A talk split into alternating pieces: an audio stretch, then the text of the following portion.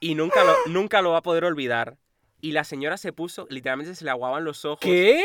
Sí, literalmente se lavaban los ojos y, y se ponía en plan, eh, pregúntale eh, si está en un lugar mejor, no sé qué, y yo, ah, pues sí, está en un lugar mejor, nunca se olvidará de ti, no sé qué, y yo todo eso lo ponía. Esto va para intro del podcast.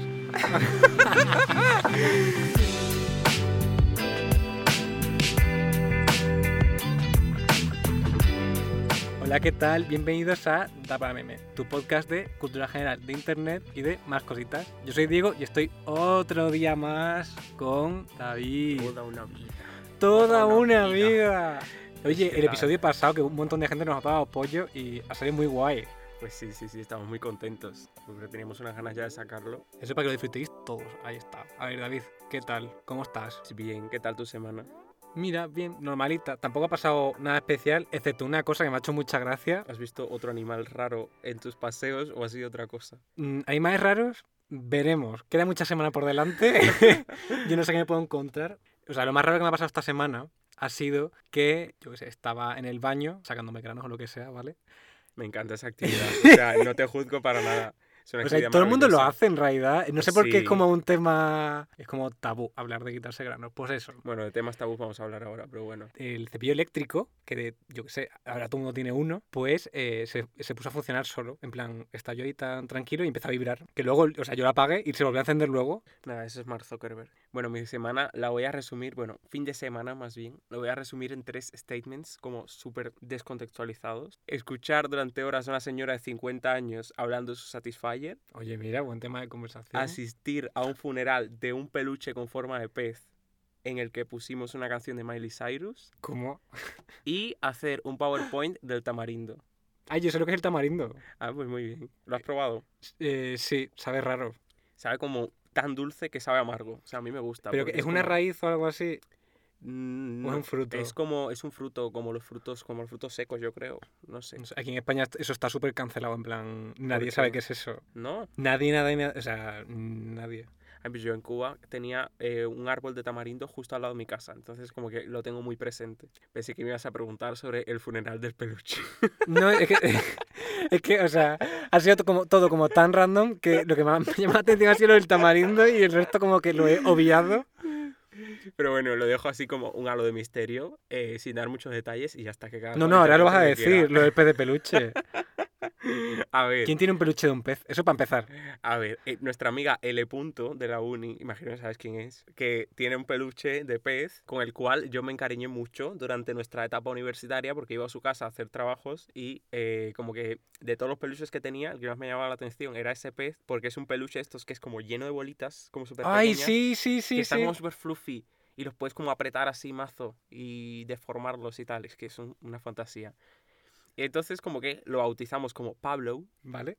un nombre. Simplemente, vale. Y hay una canción de Miley que se llama Pablo the Blowfish, que es cantándole a su pez muerto. Y... Miley Cyrus. Sí, Miley Cyrus. ¿Y que tiene un pez? Miley Cyrus. Sí, porque ella es como una persona muy, muy hipersensible y tenía como mascotas súper raras. Tenía peces, cerdos, eh, bueno, perros, no- no- o sea, todo tipo de animales y como que sufre mucho cuando se le muere hasta un pez.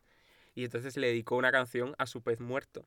Pues esa canción, como se llama Pablo the Blowfish, pues fue la que pusimos para oficiar el funeral del peluche de L. Punto, porque se rompió. Hostia, pero Blowfish es. Eh, pez de dorado. Ah, a pesar de que iba a ser como un pez globo o algo así. No, no, es un pez dorado. El Entonces se es rompió eso. eso. Sí, se rompió porque se está como descosiendo por muchos sitios y se le salen las bolitas. Me es- encanta Es, que algo bastante turbio porque es como que se están saliendo los intestinos, básicamente. No, son huevas de pescado. O huevas, sí, bueno. Eso da un poco más de asco también. El tema de conversación me encanta. Bueno, y el caso es ese, que como se rompió, dijimos, pues tenemos que quedar. Literalmente quedamos para eso, o sea, quedamos para oficiar el funeral de ese pez. Pero está enterrado en un sitio de verdad. No haremos más declaraciones. ¿Qué? venga, pasamos al tema, venga. É o tema de OIS, las energias e lo místico. A ver, yo he de decir que mm, antes de hacer el podcast yo pensaba que esto iba a ser como un tema muy polémico porque yo sé que la gente no está de acuerdo con estas cosas, pero, tío, no sé, al final esto es como nuestro espacio, ¿no? Y nosotros vamos a hacer también un poco lo que nos dé la gana, que Claro. tampoco va a venir aquí la gente a... Ya, es que al final lo hablamos mucho porque es como una cosa que tenemos como en común los dos, que estamos como muy informados de este tema de espiritualidad y tal. Y joder, nos interesa mucho, tenemos un montón de experiencias eh, que nos hacen pues creer en estas cosas. Y la gente tampoco tiene información, la gente simplemente escucha cosas por ahí y no las contrasta. O sea, yo principalmente de lo que más puedo hablar es que yo desde hace cuatro años em, hago terapia de Reiki, que no sé si sabes lo que es. Sí, me suena, lo he visto. Y que es una terapia que ayuda, joder, ayuda muchísimo a aliviar el tema del estrés y los episodios de ansiedad que he tenido, sobre todo durante mi etapa de la universidad. Y por eso en los últimos cuatro años, creo, tres, cuatro años, he recurrido bastante a estas terapias y créeme que si no fuera por eso yo no estaría vivo porque, vamos. ¿En qué consiste la terapia del Reiki? Pues básicamente te tumban como una camilla, un poco como un, poco como un masaje, pero al siguiente nivel, ¿sabes? El masaje es algo como más superficial de decir, pues tienes este músculo tenso, pues yo te lo alivio y tal. Pero la terapia del Reiki va como a la raíz, bueno, al final el cuerpo es como una caja de que funciona con energías y según eh, traumas o cosas que te molestan, cosas que tú experimentes como ser humano, pues se te puede acumular de manera de tensión y tal, que eso sí es una cosa que yo que sé, gente fisio, eh, masajista sí que controlan, pero el Reiki como que ataca el origen, el origen de esas cosas que mentalmente te están afectando y te alivia de una manera, porque a mí ningún terapeuta me ha ayudado como me ha ayudado eh, mi Amalia querida, bueno, aquí la menciono, que es, la terapeuta que llevo desde los últimos tres años que llevo haciendo Reiki, voy con ella. A mí me pasa también con la gata de Schrödinger que se mete mucho con la gente que usa piedras, que eso en mi casa se lleva un montón. En mi casa, siempre que vienen visitas, mira, ponemos siempre una pieza de cuarzo cerca de las visitas y todo esto, para que se sientan como más acogidos y que fluyan más las energías por la casa. Y tío, es que de verdad que se nota para el que no lo sepa, este podcast se graba en casa de Diego. Claro. Y, y, yo es que te lo juro que siempre que vengo a esta casa es que me siento muchísimo más en paz que en todos los espacios seguros en los que yo normalmente habito. Yo es que incluso cuando veo que te vas a tu casa, incluso te veo como de mejor humor, David. Y nada, o sea, si os queréis meter en el mundo este de las piedras, o sea, mi recomendación es que os pilléis siempre una de cuarzo, que ese es como el básico, ¿vale? Para la gente que entra en este mundo.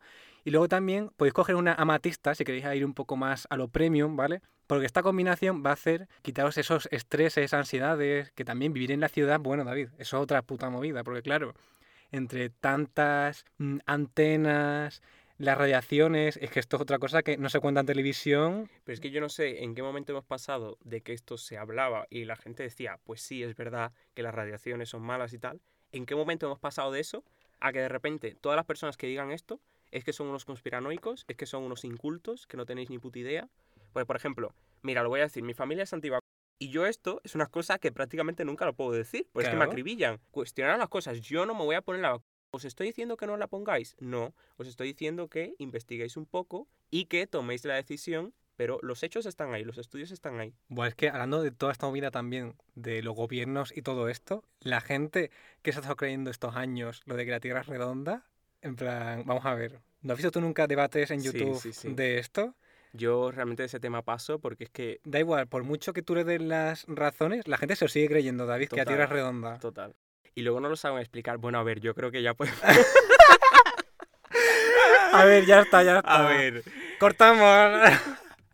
que esto es broma, chavales. O sea, ¿vosotros creéis que nosotros somos así? ¿Te imaginas que una persona se lo ha creído hasta este punto? Hoy, si se publica el 1 de abril, pues es el día de las bromas y simplemente hemos querido hacer esto porque nos hacía gracia, ya está. Que bueno, la fecha es americana, creo que en España no es el April's Fools, pero... Es en diciembre, 28 de diciembre. pero como el 28 de diciembre está tan lejos, pues lo hemos, eh, nos hemos americanizado hoy y pues hemos hecho esta pequeña bromilla, jaja. O sea, no somos ni anti ni creemos en horóscopo ni nada de eso. En plan, estamos totalmente en contra de todo esto. Y la gata de Schrödinger nos gusta un montón, la vemos mucho, muy maja.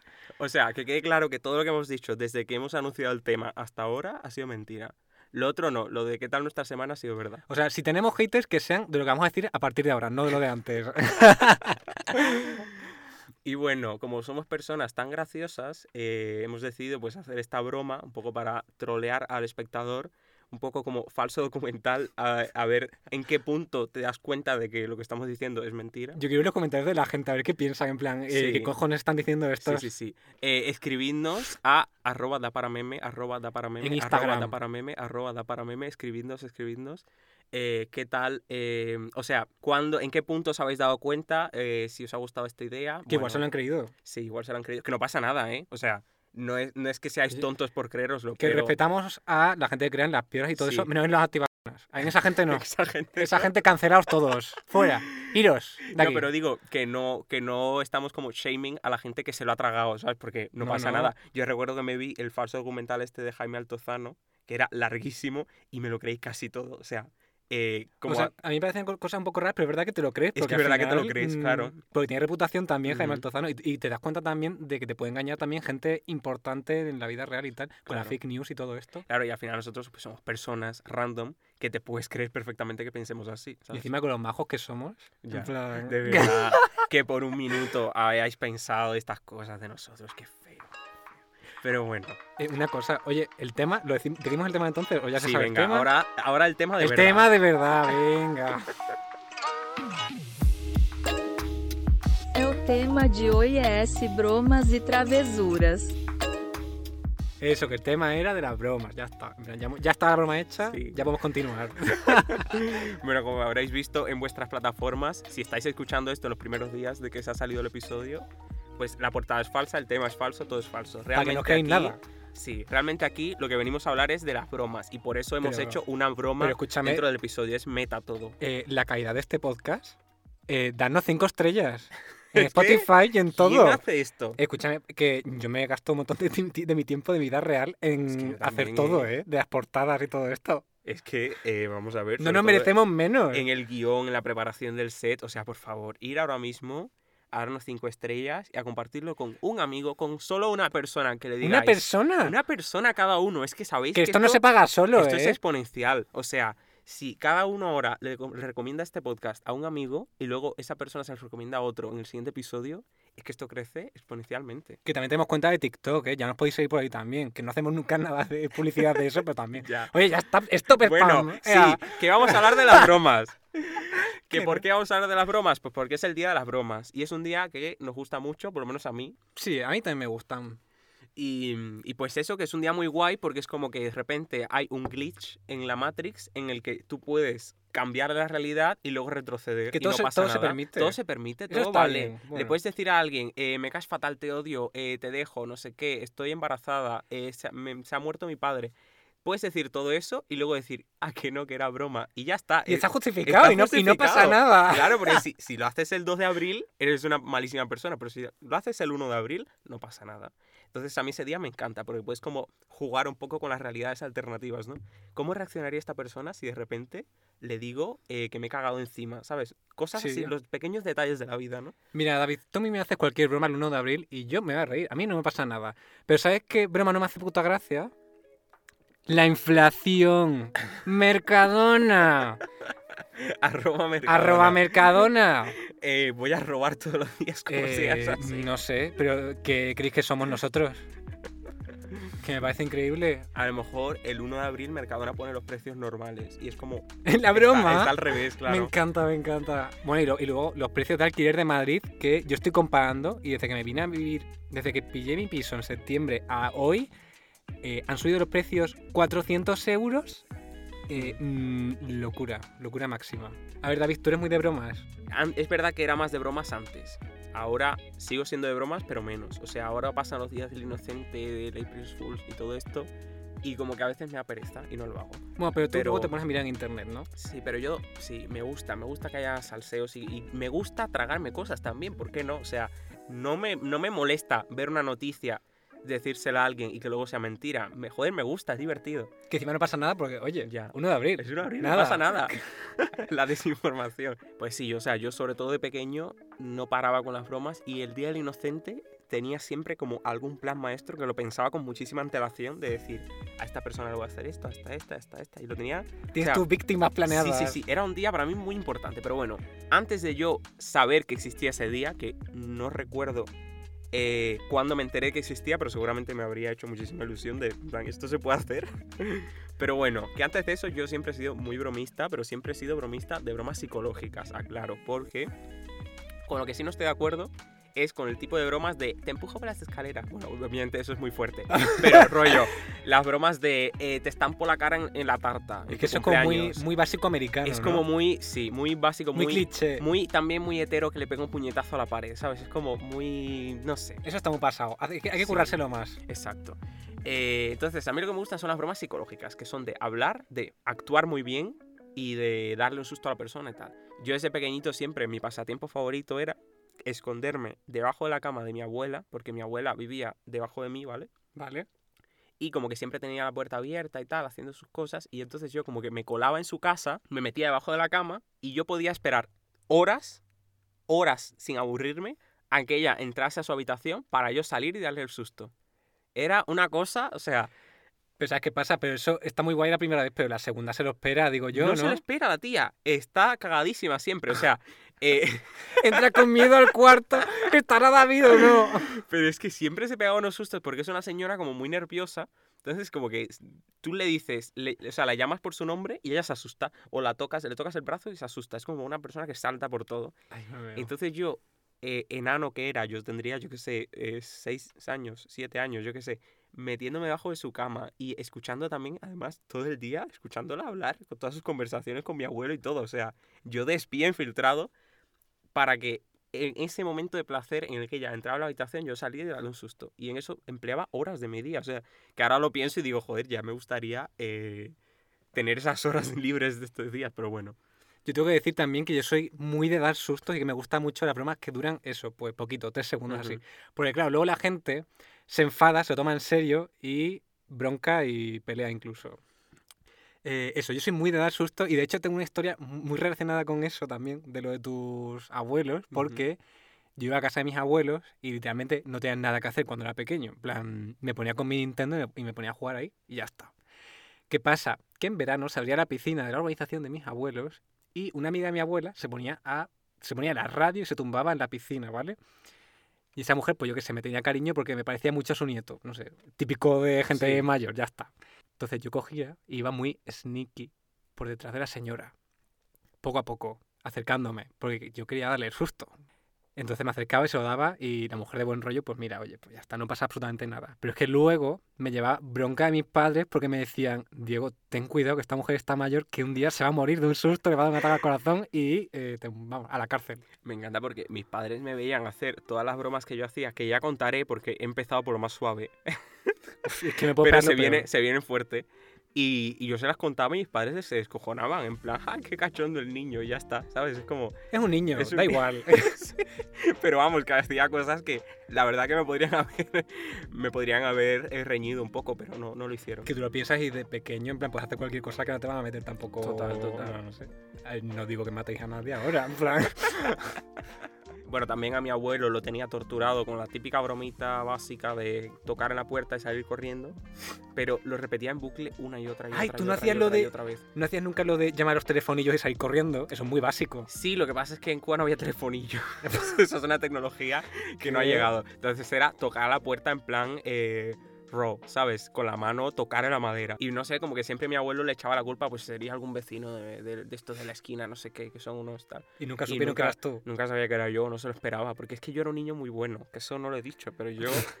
A ver, lo que pasa es que yo era un niño muy listo, o sea, muy listo en el sentido académico, ¿sabes? De que yo eh, aprendí a leer muy joven, sabía muchas cosas, no sé qué, era como muy listo, y entonces al ser listo y se, y se me daba bien las cosas en el cole y tal, No conectaban. ya eso me hacía ser un niño bueno, y no tiene por qué, no sé, puede ser un niño malvado y ser listo, pero... No, no le regañes, que saca buenas notas. Literal, literal, o sea, ese era yo. Es como no tiene, no tiene nada que ver, Sí. pero bueno. A ver, tampoco es que yo fuese un, Bart Simpson, ¿sabes? Pero sí Bueno. que hacía mis cosas. Eh, Tú espérate, que ahora cuando nos cuentes cosas veremos si eres un Bart Bueno, Simpson o ya, no. ya luego me juzgaréis o no, pero bueno. Pero bueno, aparte de esas bromas básicas, yo luego fui como escalando un poquillo y hacía cosas de las que luego me arrepentí un poco. Por ejemplo, recuerdo que esto es una cosa que me parece bastante triste, A porque ver. era una chica de clase con la que yo me llevaba súper bien y le ¿En hice Cuba? la broma, sí, en Cuba. Y esto lo tengo como core memory de que no se me va, de que una chica, que era mi amiga, decidí esconderle la mochila como broma Vale. Eh, como en el patio del colegio, ¿vale? que quedaba como justo en la pared detrás de clase, tal. Bueno, pues yo les, yo no sé, nadie me vio salir de clase con su mochila y ponerla allí y luego me volví a sentar tal. Y porque esto era como durante un recreo o algo así.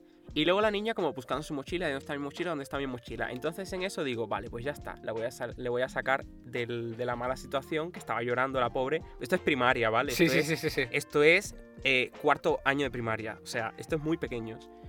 Digo, vale, pues ya está. Eh, voy a buscar la mochila, a traérsela. La mochila no estaba. ¡No! Y lo que más pena me da es que esta niña era muy pobre. era muy pobre. Y que esa mochila seguramente les habría costado la vida. Pero era una mochila además súper bonita. Y me daba un dolor en el corazón cuando yo vi que la mochila no estaba y que esa niña estaba llorando Ay, ay, ay, porque había perdido su mochila y todo lo que llevaba dentro, todos los libros, todo el material escolar. Pero, ¿y supo que eras tú? En plan, ¿tú dijiste luego que eras, fuiste tú? Yo jamás confesé esto a nadie. ¡Ah! ¡Ostras! Hasta la maestra, escuchando por el maestro. Ya esto no soy yo porque esto era yo en cuarto de primaria. Hostia, David. Es que, o sea, lo has dicho ya. Yo también me acuerdo que me pasó una historia parecida también. Que yo de pequeño, en primaria, me, una cosa que me hacía mucha gracia era esconderle la cartuchera, en plan, bueno, Ujú. el estuche, Sí. a la gente de clase. Y se lo metía como en huequitos para que nadie la viera y en plan, ¿dónde está? Y me, y me hacía gracia. Una vez que la maestra se lo tomó súper en serio. En plan, que un niño se quejó de que no tenía el de eso. Y ella cogió a todos los niños y los sentó en sus sillas y empezó como un interrogatorio, pero de verdad de película. De aquí de esta clase no va a salir nadie hasta que encontremos la cartuchera. Eso es muy típico y luego al final no lo cumplen. Escúchame, eh, está, está muy seria. En plan, yo creo que ya esta será como la octava vez que pasaba en clase y decía, es que esto no puede seguir repitiéndose. Y era como su último recurso, porque encima era ya la hora de irse para, para casa. Y nadie salía, nadie salía voluntario porque nadie era, era yo, simplemente. Entonces al final dije, venga, voy a entregarme a la policía y que se solucione todo. Cuando le digo que soy yo, la maestra no se lo cree. Esto me está recordando tanto. No se, no se lo cree. Pero de verdad has sido tú. Pero que, digo, pero si tú eres un niño muy bueno, no me lo esperaba. Era yo literal.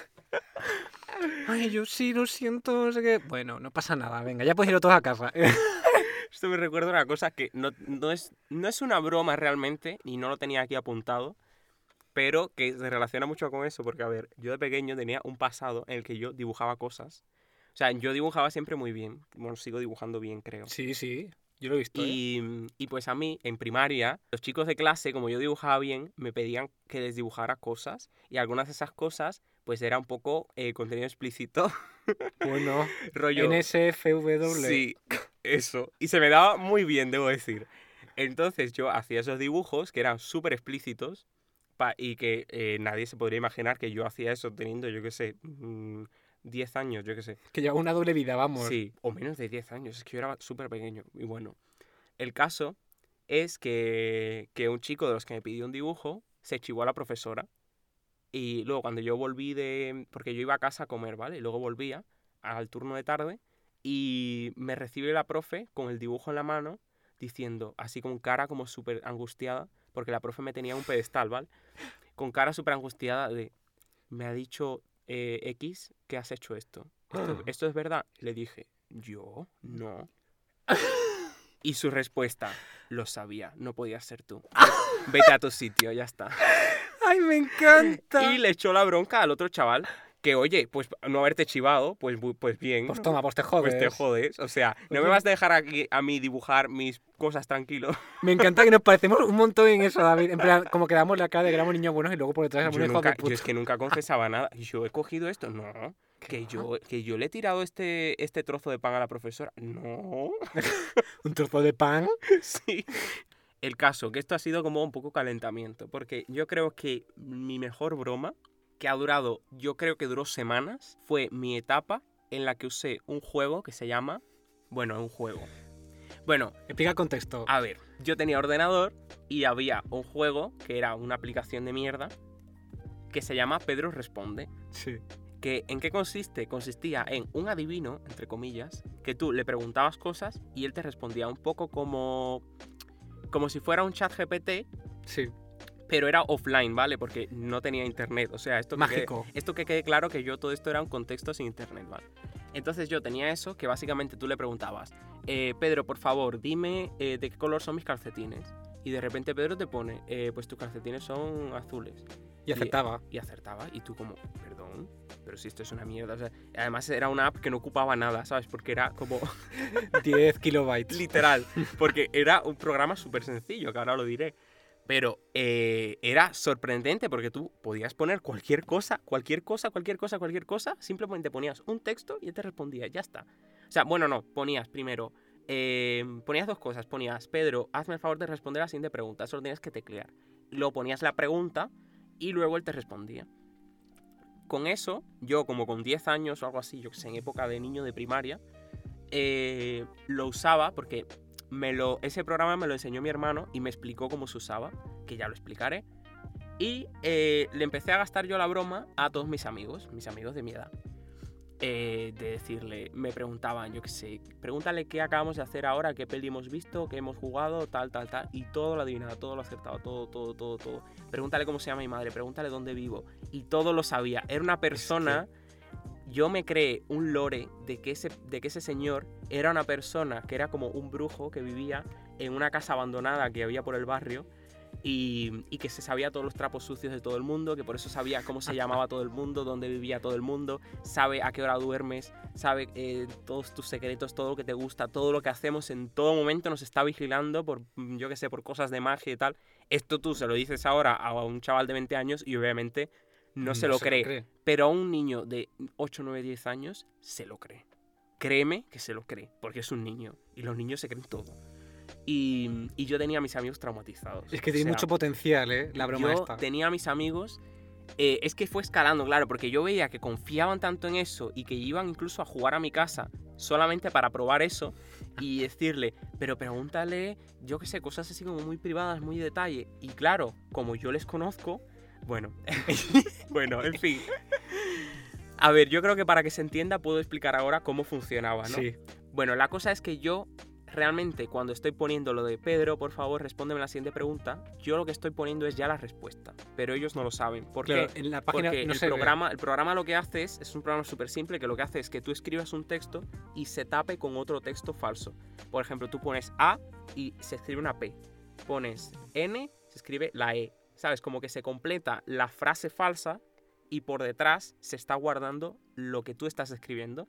Y como yo escribía súper rápido, porque tenía mucha habilidad de escribir en el teclado, pues no sé, la gente nos... además, era- además eran niños. Y es que no se daban cuenta de que yo estaba escribiendo la respuesta. Entonces yo de antemano le pregunto, ¿qué le vamos a preguntar? Ah, le vamos a preguntar que de qué color es tal. Ah, vale. Entonces yo ponía, Pedro, favor, tal, tal. En verdad estaba escribiendo, eh, los calcetines son azules. Y luego le preguntaba, ¿de qué color son los calcetines? Entonces él me imprimía la misma cosa que yo había escrito arriba, ¿vale? Ese es el funcionamiento. Es súper simple. Es que, Pero es difícil de pillar, créeme, porque...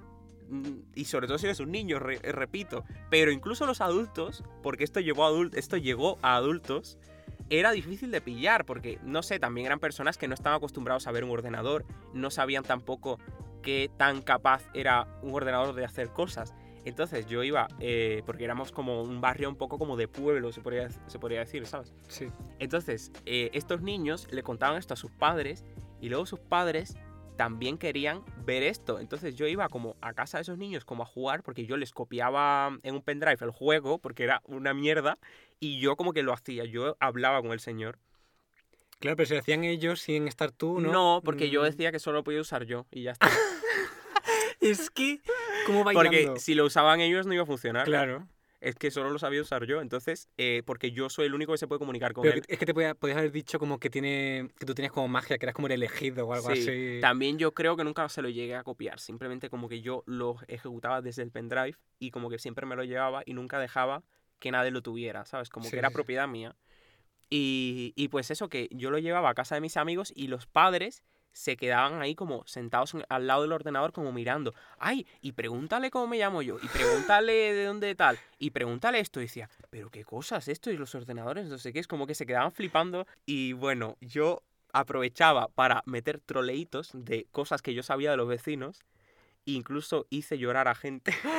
¡A padres! ¡A padres! Escúchame. Es que te lo estoy diciendo en serio. O sea, recuerdo que una señora que yo sabía, a ver, yo tenía un amigo que tenía dos padres, pero yo sabía, por lo que me habían contado mis padres, que la madre había tenido antes otro marido que había muerto. Entonces yo ese, yo ese background me lo sabía. Entonces, como que esa señora eh, me preguntó algo, o estamos como de la coña de, de que el hijo, amigo mío, dijo, pregunta si mamá y papá se quieren o algo así, yo qué sé, o alguna tontería así, o si mi padre está poniendo los cuernos a mi madre, ja, ja, ja, como cosas así, frente a la madre, ¿vale? Y yo lo que respondí, decidí mm, Ostras. con mi mastermind responder, eh, tu madre quiere más a su anterior marido que al marido actual ¡No! y nunca lo, nunca lo va a poder olvidar. Y la señora se puso, literalmente se le aguaban los ojos. ¿Qué? Sí, literalmente se le aguaban los ojos y, me y se ponía en plan, eh, pregúntale eh, si está en un lugar mejor, no sé qué. Y yo, ah, pues sí, está en un lugar mejor, nunca se olvidará de ti, no sé qué. Y yo todo eso lo ponía. Esto va para intro del podcast. Qué fuerte, Eh, David. Luego había otra señora Pero, o sea, y luego te sientes mal, te sientes mal luego por lo de la mochila de la niña, pero luego aquí rompiendo familias y tú súper contento, A ¿eh? ver, rompiendo familias, no. Yo estaba diciendo cosas que yo intuía porque yo sabía que eso era un matrimonio que no estaba muy bien y mi madre me había dicho que esa señora había tenido otro marido, que le quería mucho, tal. Entonces yo como que me sabía ese background y yo lo usé. Yo lo usé. Y yo creo que yo no me sentí mal en ningún momento, te lo juro. Ahora viéndolo en retrospectiva sí que me siento un poco mal, pero yo en ese momento me sentía increíble, me sentía como un genio. No sé, Es que flipo. y luego había otra señora que, que yo sabía que era lesbiana, entonces como que ella me hablaba con mucho como con mucho sentimiento de pregúntale por qué mi amiga tal no ha vuelto a venir a verme, no sé qué. Y yo dije, "Mm, a lo mejor esa chica es su novia o algo así, o es un lío suyo. Es que yo tenía mucha intuición, Es que, que- es que yo era muy listo. Pero es que entonces- manipulando a todo el mundo. Entonces le puse eh, no sé quién, no recuerdo cómo se llamaba esa, esa chica, y tú sois más que amigas, no sé qué. Y, y la chica se ponía nerviosa porque era, o sea, yo ¿Cómo creo, lo sabe? claro, yo creo que no eran capaces de cuestionarse que eso lo estaba poniendo yo porque yo era un puto niñato, o sea, Pero es que encima acertabas, que tenía credibilidad. claro, ¿eh? es que yo acertaba cosillas. Y le daba como halo de misterio a las cosas. También recuerdo una amiga que es muy creyente en todas estas cosas que estamos hablando al principio de broma, de brujerías y todo esto. la, familia, la familia de mi amiga era, bueno, ella era una niña, ya se cree lo que le digas, pero la familia eh, creía como mucho en tema de brujerías y tal, porque habían tenido como un familiar con cáncer que se había, entre comillas, curado gracias a X cosas que hacían de brujería, no sé qué. Sí. O sea, como que respetaban mucho eso y pues me usaban para preguntar cosas de ese estilo. Eh, pregunta lo que tenía la abuela, no sé qué. Y yo me lo sabía, porque claro, era mi mejor amiga. Hostia, David. Eh, y yo como que decía estas cosas de que se curó gracias a tal, tal. Pero es que si te sabes la información de la gente, porque hay gente de confianza, la puedes usar. Y ellos se quedaban flipando y la señora se ponía a llorar y decía, ay, qué fuerte, qué fuerte. Le decía a su marido, se llama Jesús, ay, Jesús, Jesús, que, te, que, que la, que, el- que la máquina esta está diciendo no sé qué, que lo que tenía la, la abuela, no sé qué. no me lo puedo O creer. sea, era como, tío. como que estaban flipando, es que no se lo podían creer. Y es que esta broma siguió semanas y semanas y semanas con los vecinos, con mis amigos. Tenía un amigo que lo tenía traumatizado porque yo le decía que si no ponía eh, unos pesos en la, en la casa esta embrujada, que supuestamente era la casa de ese señor, Sí. como que lo iba a secuestrar por la noche, no sé qué.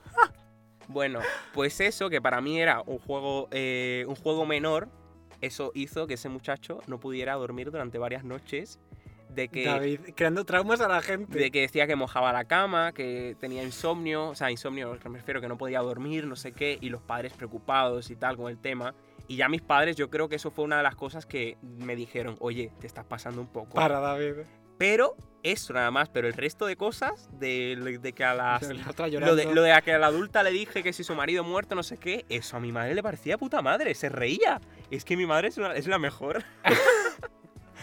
Estoy flipando. Mira, ahora con lo que acabas de decir de lo de que no podía dormir y todo eso, Ujú. Yo no sé por qué de pequeño, o sea, tengo como una broma también. De pequeño me da mucha curiosidad Ujú. eso de no poder dormir, el insomnio, lo de dormir, el sueño, lo del sonambulismo, porque Ay, eso es una cosa que me da ponía. mal rollo, ¿eh? Da mal rollo, pero me o sea, yo quería Sí. experimentar eso, me encantaba. Entonces ya quería como forzármelo. Yo en mi casa eh, antes dormía en litera, o sea, en una cama alta, de estas que tienes como Ujú. escalera, y eso me jodía un poco la broma.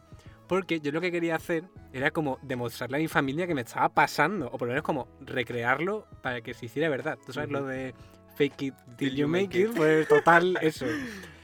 Entonces una noche, a las 3 de la mañana, eh, me despierto y digo, venga, vale, voy a hacerme ahora que estoy como dormido, no sé qué. Ya yo literalmente eh, enciendo la luz, que eso yo no sé si lo puede hacer la gente sonámbula. Y me empiezo a quitar las sábanas con los ojos abiertos porque yo había hecho mi research y como que los sonámbulos van con los ojos abiertos O sea, la mayoría. fingiendo ser sonámbulo. Fingiendo ser sonámbulo por la noche. El gaslight. Y yo hablando, yo hablando, diciendo, eh, o sea, llamando a mi hermana, hola, eh, por favor, ven, no sé qué, ¡Ay, qué eh, miedo! Y mi, mi hermana se levanta porque me escucha y viene y se acerca. Y ¿estás bien, Diego? Claro, ¿sabes qué pasa? Que yo desde la litera tenía que bajar abajo y yo decía, no es realista. Que un sonámbulo bajé las escaleras de esto, entonces dije, Bueno, sí que es realista. Los Yo quería- sonámbulos hacen unas cosas que flipas. no sé, muy raro. Entonces dije, venga, ya está, no me la juego, voy a hacer como que me meto en la cama, así, que me curo, no sé qué, y, y tal. Y yo creo que se lo siguen creyendo, ¿eh? A día de hoy. en plan, una gilipollez, pero me hace gracia. Ay, qué risa. Nunca Pues, conseguí ahora que has ser- dicho lo de se lo siguen creyendo, yo creo que luego me pillaron, esta broma que estaba contando del Pedro responde, eh, luego me pilló un vecino porque sí que me, se fijaba en cómo yo escribía y mm, se, se- se dio cuenta de que estaba metido y tal, era como un poco más espabilado, vaya. Y, y pues lo pilló, pero yo no, no tengo recuerdo de que, de que se haya... mm, de que haya sido como un conocimiento general en el barrio de que me han pillado y de que eso era mentira. Yo creo que hubo mucha gente por ahí que se quedó como con la duda de cómo funcionaba eso y ya está. O sea, como que se dio cuenta ese señor, pero no se lo contó a los demás porque es, o sea, es una cosa de niños, ¿sabes? No sé. Como que yo creo que hubo mucha gente que nunca supo. Que a lo mejor no se creían la importancia de lo que tú Ya. hacías. Ya, ya, ya. Es que muy fuerte, muy fuerte. Y, y bueno, lo que estaba diciendo de que mi madre eh, literalmente lo veía bien, o sea, no lo veía bien, pero como que le hacía gracia, y como que Sí. le hacía gracia tener un hijo que fuera tan bromista, para eso era bromista, y era literalmente tortura psicológica a mis amigos, pero bueno. Y, y es que mi madre incluso fue cómplice de una broma que hicimos a una vecina, que esto fue un 28 de diciembre. Que, o sea, tu familia también te apoya en hacer bromas Sí, a la sí, sí, gente. mi familia me apoya. O sea, sois, sois todos de la misma calaña. sí. Mientras no se las haga a ellos, Pero luego ellos no sospechan. Luego ellos no dicen, hostia, igual me está engañando. Es que yo a ellos no me atrevo a hacerles muchas bromas porque son muy preocupados, muy nerviosos. Entonces yo como que hago las bromas al resto de personas. Pero bueno, el caso es que mi madre me apoyó en hacer una broma a la vecina. O no recuerdo yo si incluso era como un poco su idea. Yo creo que era como idea de los dos. Como que yo puse la idea y ella como que aportó un nivel más, ¿sabes? Y como que entre los dos, mi madre y yo llegamos como a la idea de 28 de diciembre, vamos a hacerle una broma a la vecina súper graciosa, que es básicamente, la vecina vivía sola, ¿vale? Porque su marido estaba en el extranjero y ella vivía sola, ella sola con su niño pequeño.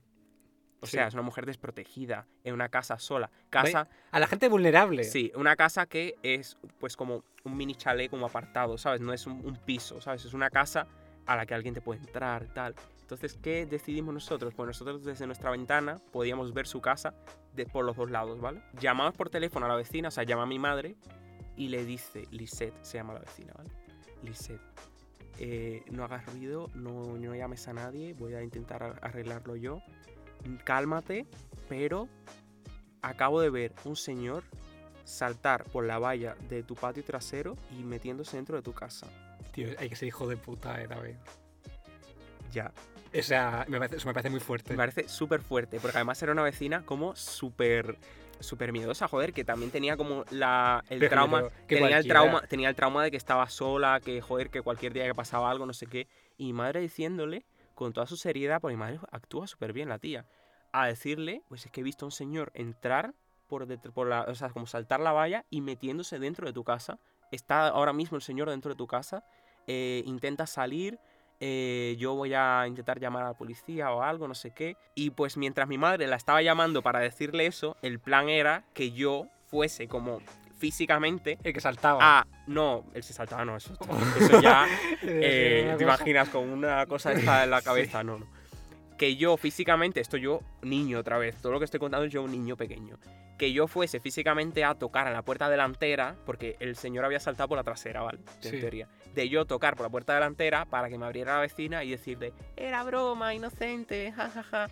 Pero eh, a lo mejor ya estaba con la escopeta apuntando a la puerta. Hombre, escopeta no, porque no se permiten armas, pero si esto fuera Estados Unidos, O bueno. con un cuchillo en la mano. No, plan- no, cuando yo, o sea, yo fui y toqué en la puerta, estábamos como sincronizados, ¿sabes? De que eh, a los 20 segundos tal, se lo voy a decir. Entonces yo como que iba ya con mi mente contando y tal para estar sincronizados y como que al darle la mala noticia justo, abriera la puerta y yo decirle que era broma. Eh, Diego, la cara que tenía esa señora de angustia cuando yo abrí la puerta, se iba a morir. O sea, casi le da un puto infarto, te lo juro. Ella con el teléfono en la mano, temblando, con la cara blanca. Y yo, es broma, no sé qué. Y literalmente diciéndole a mi madre, eh, te voy a matar, no sé qué, cómo haces esto. Que yo estaba cagada, que mi niño que estaba en la casa, que si le pasa algo, no sé qué. Me parece una súper pesada. Es una broma horrorosa. Es- me hacen a mí y no vuelvo a hablar. Es a una la cara, broma vamos. horrorosa, pero en cierta manera, como es una broma y es el Día del Inocente, No pasa nada, ya No pasa está. nada. Se siguieron hablando tu madre y ella. son súper amigas. Es que ¿Qué? se adoran, que sí, que sí. O sea, esto ya yo creo que también entra un poco el tema, tema, ¿cómo decirlo? Joder, de ser de sitios distintos. O sea, yo creo que aquí en España hacer una broma es como más pesado y como que en Cuba hacer una broma es como de chill, ¿sabes? Como, ah, no pasa nada. Ah, bueno, yo tengo otra broma que hago con Raúl. Esto lo abstraigo de mi padre, porque antes, cuando íbamos al colegio y tal, claro, mi padre nos llevaba al colegio y siempre nos metía prisa para que fuéramos en el coche. Se ponía mi padre a esperar en la puerta, se ponía, venga, chicos, vamos a ir ya al colegio, venga, que, venga, que me voy, que me voy, eh, que cojo, me voy. Y lo que hacía era, cogía, abría la puerta mientras nosotros estábamos en el baño, que, que no veíamos la puerta nosotros, cogía, abría la puerta y metía un portazo y no hacía ruido, ¿sabes? Hacía como que se había ido él al coche. Y luego nosotros íbamos a la puerta y estaba él literalmente en la puerta esperando que no se había ido. O sea, que parecía una gilipollas, pero a mí me hacía gracia de pequeño. Pues que yo luego he recreado esa broma y se la he hecho a Raúl. En plan, venga Raúl, que vamos a la puta universidad, coño, que es que odio esperar, no me gusta llegar tarde. Encima que él sabe que odio esperar y llegar tarde a los sitios. Y nada, se lo hago. Lo que pasa es que, claro, funciona la primera y la segunda vez, pero ya llega la tercera y ya no se lo cree. Pero bueno, fue bonito mientras duró. Esa es la gracia, ¿no? No sé. a Pero es una, es una broma como muy bonita, es como muy... "Ah, Eso de, de, bromi". de tres segundos, ya y ya está. está. Y las mías son como de semana. Es que, bueno, a ver, yo si tengo que hablar de una broma pesada, es que me la han hecho a mí, porque yo no, yo no llego a ese punto de ser tan hijo de puta. A ver, a, a David le gusta la broma sí. esta, David la sabe. O sea, yo creo que en este episodio vienes tú más en... eh, ¿Cómo se dice? a defender a la gente, ¿no? Que... Más en... ¿Cómo se dice esto? Cuando vienes en representación de la gente a la que le han hecho bromas y yo vengo más en representación de gente que ha hecho bromas. Tampoco es que esté yo, no sé, mira, pasarlo bien, Yo creo que la clave está en eso, lo que has dicho, Saber el de no, límite. de no tardar mucho. saber el Que límite. voy a contar yo luego unas historias en las que he tardado mucho y que me arrepiento. Pero bueno. A ver, voy a- yo voy a contar la mejor broma que tengo y ya está, ya luego que cuente David lo suyo. Eh, una broma reciente, bueno, reciente, unos añitos, pero bueno, en la residencia. En la residencia, claro, la gente está de jajas y la gente está de Residencia bromas. de estudiantes, ¿vale? No de abuelos. Aclaro. Claro, no, o sea, que yo tengo, que no tengo 60 años, David, en plan, yo creo que la gente une, ¿no? en plan... Es que a mi residencia, lo siento, pero me sigue sonando a abuelos. Bueno, en la residencia lo normal es tener grupo de amigos de 10 personas, ¿vale? Claro, eh, había como distintos perfiles de mi grupo. Está la, la, la- la tonta, el bromista, el vago, el que huele mal. Bueno, pues me hicieron a mí una broma que estaba yo en mi cuarto estudiando tan tranquilamente, solo. Cuando, yo qué sé, voy al baño y antes de ir al baño veo por el marco de la puerta por abajo un mensaje diciendo, uy, qué raro. Lo cojo y, y veo a mejor un mensaje que pone, sé lo que estás haciendo. O sé quién eres. Dios mío. O, o algo así. Sí, era un poco raro. Yo, o sea, yo me lo tomaba primero a coña, en plan, tío, esto es alguien que me conoce y, y está jugando a eso. En plan, eso era el primer día. ¿Qué pasa? Que pasaron tres días y volvía a suceder. En plan, otro mensaje y ponía algo ya incluso como encriptado, no sé, que yo tampoco sabía muy bien lo que era. Entonces, claro, yo sabía que era alguien que me conocía. En plan, es que no había más. Pero tenía que averiguar quién era de mis amigos. Entonces ya tenía que empezar a hacer estrategia. Entonces, estuve hablando con una amiga mía, de esta de mi, de mi grupo de amigos, que es Julia Actriz, eh, un besito. Que ella venía a mi cuarto y nos poníamos como a teorizar. Decíamos, vale, este, esta no puede ser porque esta es muy sosa, no le gustan estas cosas. Este no sé qué. A ver, tengo que decir que eh, entre primeros testigos, entre ellos estaba Raúl, por ejemplo, que estaba allí en la residencia conmigo, y que era una persona muy sospechosa, porque encima Raúl es que le encanta todo esto. En plan, es que él se pone a hilar no sé qué, pero claro, como no tienes facts, nosotros empezamos a ver las notas y decíamos, vale, vamos a ver si mm, el handwriting, o sea, la forma en la que está escrito el mensaje, corresponde a lo que, como ha escrito él, Ajá. y no coincidía. Entonces, ¿sabes qué pasa? Que cuando estás trabajando mucho con una persona, le tienes confianza y tal, eh, luego te pones a teorizar y, y comerte como la cabeza. En plan, ¿esta está muy interesada en resolver esto? ¿Por qué? ¿Por qué está interesada?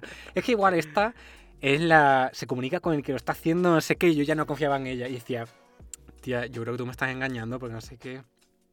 Que es que encima ella es muy pícara. En plan, tiene como cara de mala. Pasaban dos días y venían como otros. Venían como más notas y como con puzzles y cosas. Y que no sabíamos resolver de todas formas, ¿sabes? Y llegó un punto ya en el que me jodía un montón y decía, venga, se acabó, tío, ya está. Puse por mi grupo de amigos, tío, quien me esté mandando esto, de verdad que pare ya, estoy hasta los cojones. Voy a ir a la recepción en media hora y como no me digáis quién es, eso, voy a ir y ya veréis las consecuencias. Es que encima puse, puse eso como consecuencias, en plan, eh, los cojones, pero encima yo era como muy dramático, pero yo por detrás sabía, sabía por detrás diciendo, eh, ya está, esto es una broma, eh, será alguien. Y yo tampoco me lo tomaba en serio. Pero sí me jodía como que me ridiculizaran delante de mi grupo de amigos. en Sí, no era miedo real de que la persona de la nota te fuese a hacer algo, sino de que tu amigo te estuviese que es que usando así. Te, te estaban dejando como tonto delante de todo el mundo. Y de hecho, ya a partir de ahí, yo creo que quedé como el tonto del grupo. En plan, eso me jodió, pero bueno, se lo perdono. Bueno, total, que cuando dejé ese mensaje, como que mi grupo de amigos, que sabían entre ellos quién era, eh, ah, dijeron. que encima yo en- pensaba, yo creo que entre ellos sabían quién yo era. pensaba que solo lo sabía esa persona. Algunos, algunos lo sabían y otros no. Vinieron todos a mi cuarto, hicimos como reunión de 13 personas para adivinar quién era y de, de, de, zaparlo. En plan, era una cosa importante, evento histórico en la residencia. Y nada, pues eh, es que literalmente era Raúl. Es que no había, no había sorpresa, básicamente. Pero es que Raúl es tan hijo de puta que él se había montado un plan. Es que encima a Raúl le encantan las películas policíacas y todo ese rollo del thriller. Es que le pega. Es que le pega un montón. Eh, se había liado con, con una amiga C. punto, que la mayoría de nuestros amigos la conocen, que es una chavala muy parecida a él también en ese sentido, y con otro de la Resi. Y tenía Raúl pensado, vale, tú vas a llevar el mensaje por aquí y lo vas a hacer tú, porque si me viene a mí, va, va a sospechar, no sé qué, tal. Vale, tú también vas a escribir este mensaje y cuando yo no esté, o sea, claro, ¿sabes qué pasa? Creo que había momentos en los que estaba Raúl conmigo en la habitación y, Y la nota la la dejaban por nota. debajo de la mesa. Claro, es que esto es mucho como. ¿Has visto las pelis de Scream? Por ejemplo. Alguna cosa de eso he visto. Que es un poco de ese estilo de que hay un asesino que tiene la máscara esta. Sí. Y, y claro, lo complicado es que siempre hay dos. Entonces, cuando hay dos, nunca puedes pillar quién es porque puede que esa persona esté contigo y venga el asesino porque es el otro y tal. Bueno, en fin. Pues, o sea, eso. A ver, está guay, pero es un poco, o sea, es muy turbio. Que te- o sea, yo sabía que era de una persona cercana, en plan que no había Sí. problema, pero es muy turbio que te estén mandando mensajes en un lugar que eran de a lo mejor 300 personas, ¿sabes? Que es que da un poco de miedo eso. Sí, que a lo mejor no era, tus- no era ninguno de tus amigos. Es que imagínate que no era nadie. Que había la posibilidad. Policía, arroba policía. Pues es que ahora me siento fatal porque, o sea, has contado la historia que básicamente es una persona enviando mensajes de, de amenaza, de broma a otra persona. Y es que eso lo he hecho yo. Resulta que yo en, en la secundaria, ¿vale? A ver, pongámonos en situación de que es una época en la que casi nadie tenía teléfono móvil. Entonces era como que de vez en cuando alguien es como, ah, mira, pues ya este tiene móvil. Pues ya hay que añadir a los contactos y ya le puedo escribir tal le puedes escribir un SMS, una cosa sencillita, o sea, tampoco era para tanto, ¿sabes? Pero como que ya la gente empezaba a tener móvil. Y eh, pues uno de mis amigos, que me caía súper bien, o sea, no éramos como besties, pero no- me caía súper bien, era súper majo el chaval, pues eh, un día dijo eso, que no, ya tengo móvil tal, eh, como para que lo añadiéramos al contacto. Entonces, ¿qué pasa? Que a mí se me ocurrió la brillante idea de, ah, pues es una persona de la que yo tengo su número, pero él no tiene el mío porque nunca hemos hablado. ¿Qué voy a hacer? Pues le voy a enviar mensajes de amenaza. no David, sé, tío. no sé en qué momento para mí eso fue una buena idea, porque eh, los mensajes, a ver, eh, tengo que explicar también que en la telefonía, en, el- en la telefonía de Cuba, que solo hay una empresa, ¿vale? Que tiene como el monopolio, pues tú puedes hacer transferencias de saldo, que el saldo es muy importante porque no hay, como no hay, como no había internet así pública y tal, tú no puedes usar WhatsApp, por ejemplo. Sí. Entonces todo era pues por mensajes que costaban un porcentaje del saldo. Entonces el saldo era muy importante y la gente se transfería saldo con SMS. O sea, tú te envías, eh, creo que, te, que, no, creo que ponías como el número de esa persona y otro código o algo así y le enviabas dinero, algo así. No me acuerdo exactamente cómo era. Y la gente lo usaba mucho. Entonces yo como el mensaje de amenaza, entre comillas, era algo como, si no me transfieres un dólar de saldo, que es una mierda, así como para que se viera que era broma, ¿sabes? Si no me transfieres un dólar de saldo ah, en siete días vas a morir, no sé qué, una cosa así. Por en un- siete días vas a morir, o sea, Oye, bueno, tal te, cual. te renta mandarlo. sí. O sea, es tan barato que no pasa nada. En plan... Es como, to the point, ¿sabes? Es, Te vas a morir, ya está. La broma más pesada y más tonta posible que no tiene ninguna gracia. Y encima dejé como el halo de misterio de que son siete días. Eh, obviamente, si a mí me transferían el dinero, pues yo iba, a decir que era broma y le iba a devolver el dinero, ¿sabes? Como que mi intención era mantener como el, El misterio. el misterio durante los siete días y que se- los días fueran descontándose y yo recordarlo y enviarle otro mensaje de recuerda que, que en verdad los mensajes se me gastaba ese dólar de saldo, pero bueno. y yo como enviarle los mensajes de quedan cinco días, quedan tres días, no sé qué, como Él regozándolo. Sí, sí, sí, yo gozándolo de, ay, pues es que eh, como que quería un poco generar la misma situación en la que estabas tú de no me lo creo, pero en el fondo sí, ¿sabes? Como de que no se lo creyera y que no pensara que se iba a morir, obviamente, porque me caía bien, pero que en el fondo tuviese como una duda de, ay, ¿quién estará haciendo esto? Tal, qué risa, ¿no? Bueno, las cosas se complicaron eh, y no sabes cuánto se complicaron, o sea, de verdad que no lo sabes. Ostras, pues yo pensaba que iba a acabar bien y todo, ¿eh? No, no acaba bien. A ver, Ostras. Resulta que durante los últimos días de la broma, él no tenía su móvil con él, sino que ese móvil era de su abuela y él de vez en cuando lo usaba. Entonces, los últimos mensajes los estaba leyendo su abuela. ¿Y qué hizo su abuela cuando ve que a su nieto le están llegando mensajes de vas a morir en siete días? Ir a la policía. Ostras.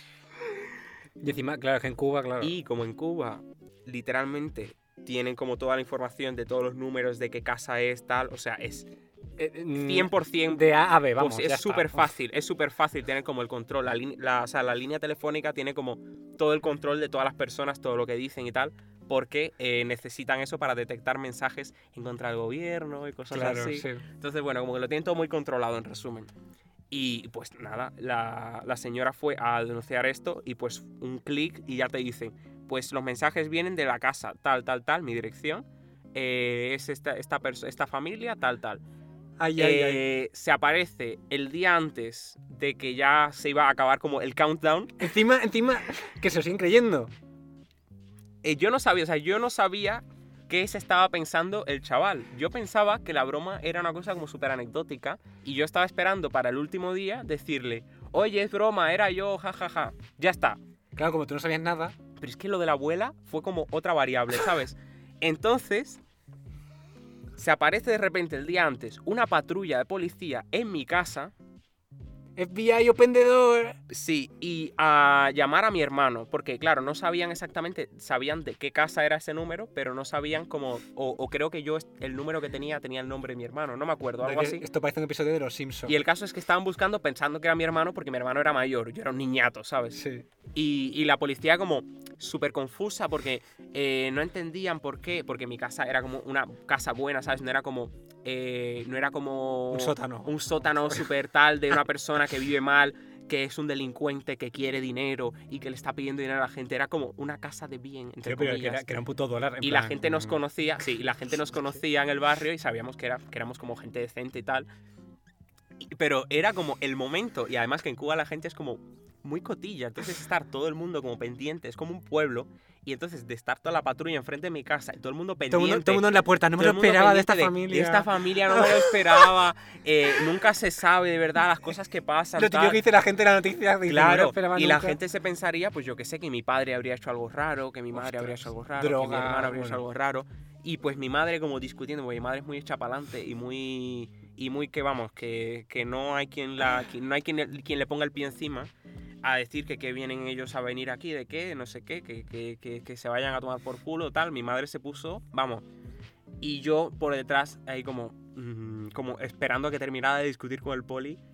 Porque decía, no, que tienen que venir a comisaría, no sé qué, no sé cuántos. Y yo, cuando viene mi madre, porque estaban como todo el mundo discutiendo de... Mamá, es verdad la policía. Estaba, todo el mundo discutiendo de ¿y qué será? ¿y qué será? ¿y qué será? ¿y qué será? ¿Cuál será la causa? ¿Que quién habrá mandado? ¿Que será que Daniel ha hecho algo? Daniel es mi hermano, ¿vale? Eh, ¿Será que tal, tal, tal? Y yo como agarro a mi madre del brazo. Mamá, te tengo que contar una cosa. que a lo mejor han venido porque yo le estoy enviando de broma a un amigo estos mensajes de te vas a morir si no me transfieres tal. ¿Cuál fue la respuesta de mi madre? Te, te pensarás que la respuesta es en plan, ¿cómo te atreves a hacer esto? No sé qué. La respuesta fue, ah, bueno, es una broma, bueno, pues vamos y no pasa nada y ya está, y lo resolvemos. Como que mi madre entendió la broma. O sea, el nivel de... Escúchame, ¿eh?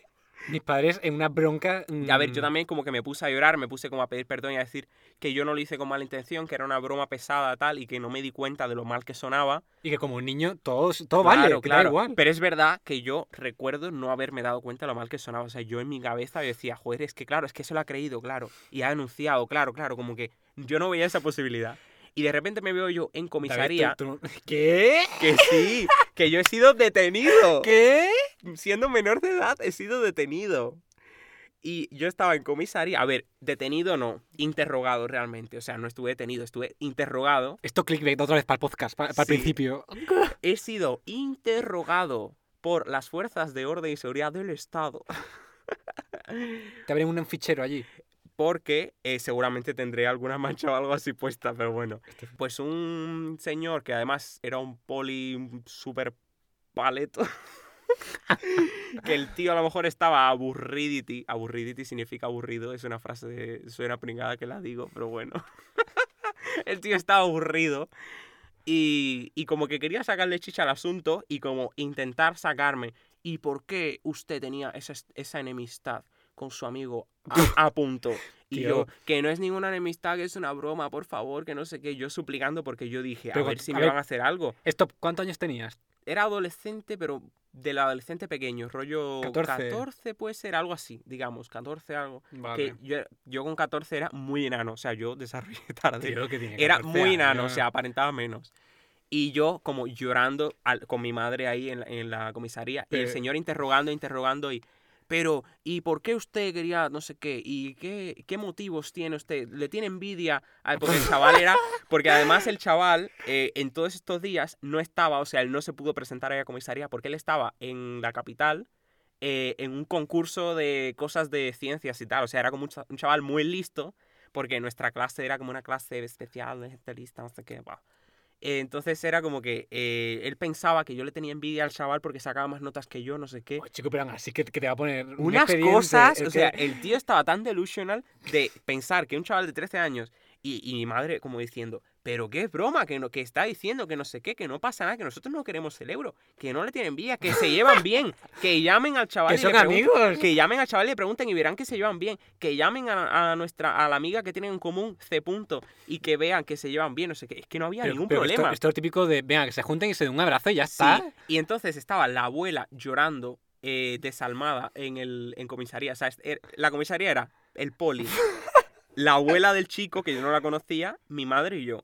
Y la abuela, eh, joder, le dio rabia a la situación, pero también tenía como mucho alivio de que realmente no había pasado nada, de que yo era un amigo de su hijo, que de hecho eh, le sonaba mi nombre y tal, como que le había hablado de mí y tal, y dijo, yo creo que sí que se molestó, pero como que en ese momento lo que primaba era su alivio.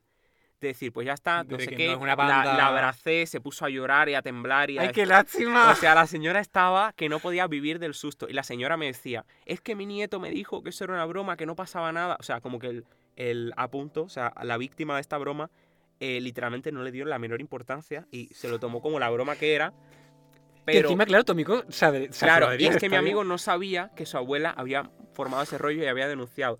Pero la abuela sí se lo había creído, porque la abuela no entiende esta- este nivel de bromas del- del móvil, no sé qué, y se lo toma en serio, obviamente. Bueno, el caso, resumiendo, que todo salió bien, no me detuvieron, obviamente, o sea, era menor de edad, no me hicieron nada, pero me hicieron pasar un buen mal rato, como de una hora, y, nada, al final salí de ahí y ya está. Pero que me parece tan... Que también te digo yo que la abuela podía haberlo hablado con el nieto antes, ¿no? En plan, Eso digo yo. señora. Eso digo Que, yo. que denuncia pero cuesta dinero, también- creo, ¿no? Sí, pero no, bueno, es que en Cuba las cosas es muy. es todo muy público. Pero bueno, que me parece tan surrealista que la única vez, probablemente la única que vaya a pasar en mi vida, porque soy una persona súper responsable, soy un ciudadano Bueno, responsable. tú también has aprendido la lección, en plan, Sí, no hacerlo más. Sí, sí, sí, yo aprendí la lección de decir, hostia, esto me ha servido para darme cuenta de los límites del humor. Esto no era humor, esto era una broma que no tenía ni puta gracia. David, yo espero que esta sea como la broma más top que tengas. Eh, ¿Tienes más fuertes todavía? No, es, yo creo que es la más top en cuanto a consecuencias que tuvo. O sea, a mí me parece más top la del Pedro Responde porque Realmente traumaticé a gente, Consecuencias. hice que mis amigos no pudieran dormir, hice que la gente le tirara dinero en la casa esa donde no había nadie, eh, hice que los padres lloraran. Entonces yo creo que aquella tuvo como más karma negativo, pero esta broma como que tuvo más consecuencias. Y bueno, la última broma así de la que más me arrepiento, porque se la hice a mi mejor amiga, es que siempre dañamos a las personas a las que más queremos. Bueno, en fin.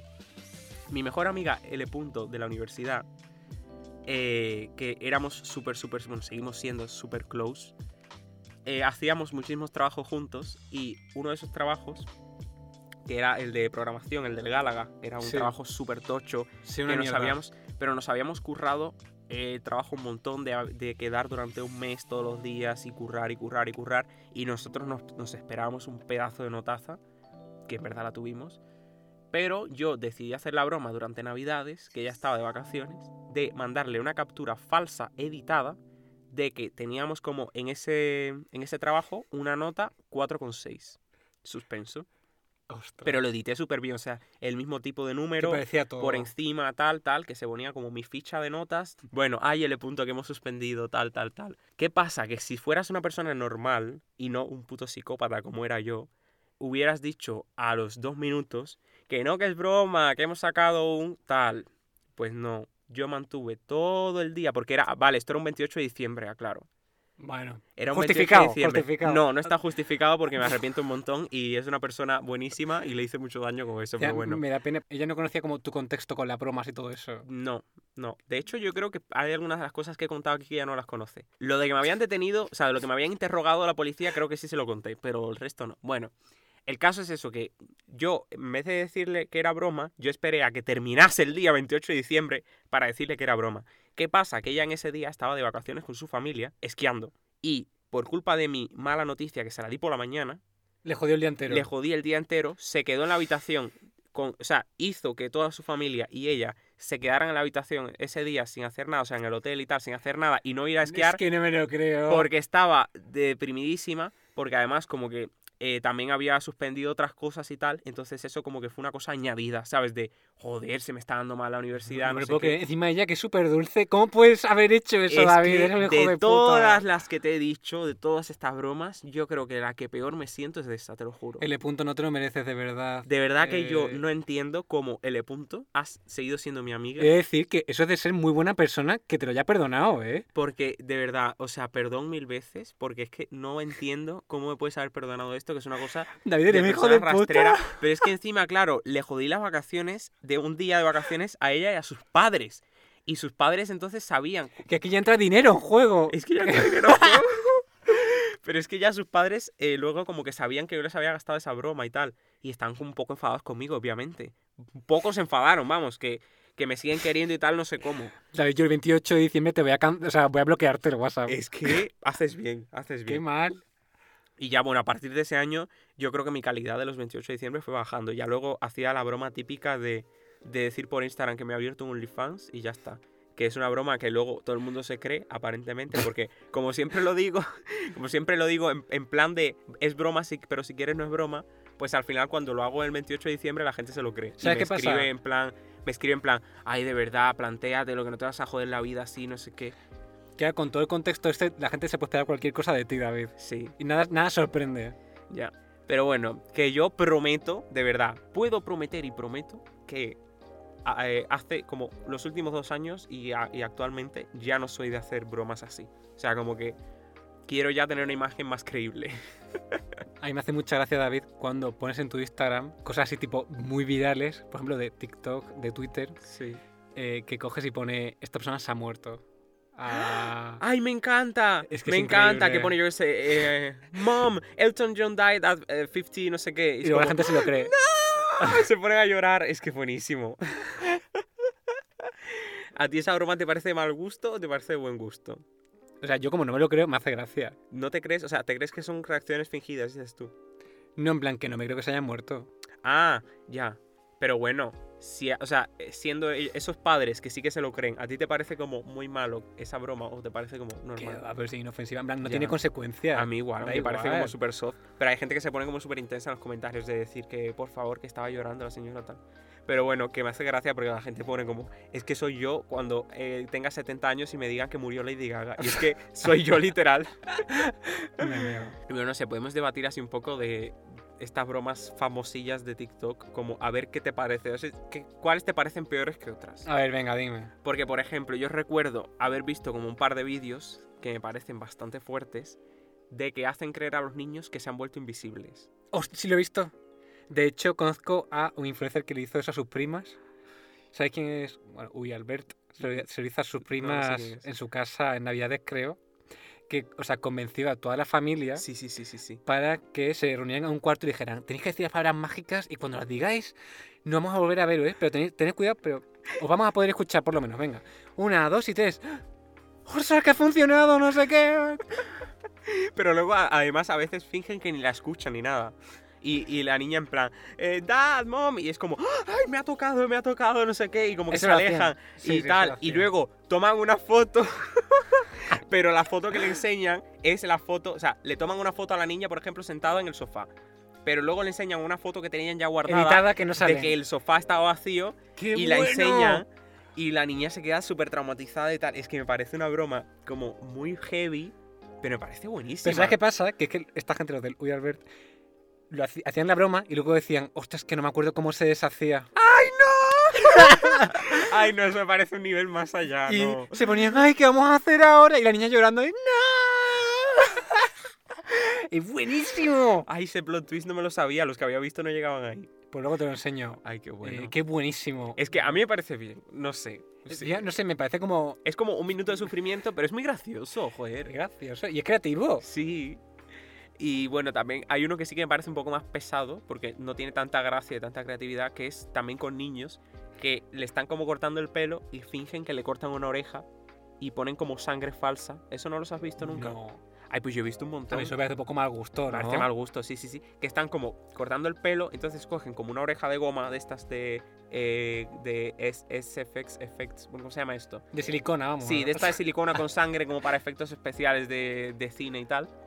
Y como que tiran la, la oreja al suelo y revientan un bote de sangre así cerca de la oreja. ¿Qué? Y es como, oh, oh, oh, one second, no sé qué. Y como que, como que hacen esperar al niño, no Que sé qué. cae. Llaman a la madre y el niño se queda como viendo su oreja en el suelo falsa. Llorando, es como, mamá, ven aquí ahora mismo, no sé qué. Y con la oreja chorreando de sangre y tal. Le dicen, ay, que te hemos quitado la oreja, no sé qué. Pero bueno, todavía tienes la otra. Eso me suena muy americano. Aquí en Sí. España eso no se haría. Sí, todos los que he visto, de hecho, son americanos. Es que la Entonces, eso como que me parece de peor gusto. Pero encima que lo hacen para visitas, seguro. Sí. Pero bueno, de visibilidad también es por las visitas. Pero es más creativo. Más creativo. Es más creativo. Está justificado. Es ala. que ya lo que es como de cuerpo, así de has perdido un miembro del cuerpo, me parece como Me parece un, más poco, un fuerte. poco fuerte, sí. Y el otro día vi una que me parece bastante mal gusto, que era como un chico que se ponía con el ordenador a poner como un sonido de Tinder o de Grinder, no me acuerdo, y mm, como para, como para que el novio se pensase que estaba hablando con alguien. Y el novio se ponía literalmente a llorar, se ponía súper nervioso de, eh, tío, de verdad, ¿qué estás haciendo? Dame el móvil, dame el móvil, porque el tío se ponía como con el móvil y el ordenador, ¿sabes? Como si estuviera escribiendo con el móvil, pero el sonido lo reproducía desde el ordenador. Sí. Y él, y él como, tío, dame el móvil, de verdad, no tiene gracia, no sé qué. Tío, en serio. Y él como, que no, que no estoy haciendo nada, mira, no sé qué. Y cerraba las aplicaciones, no sé qué. Y era como fingiendo eso, como fingiendo que le estaba engañando por aplicaciones de citas y tal.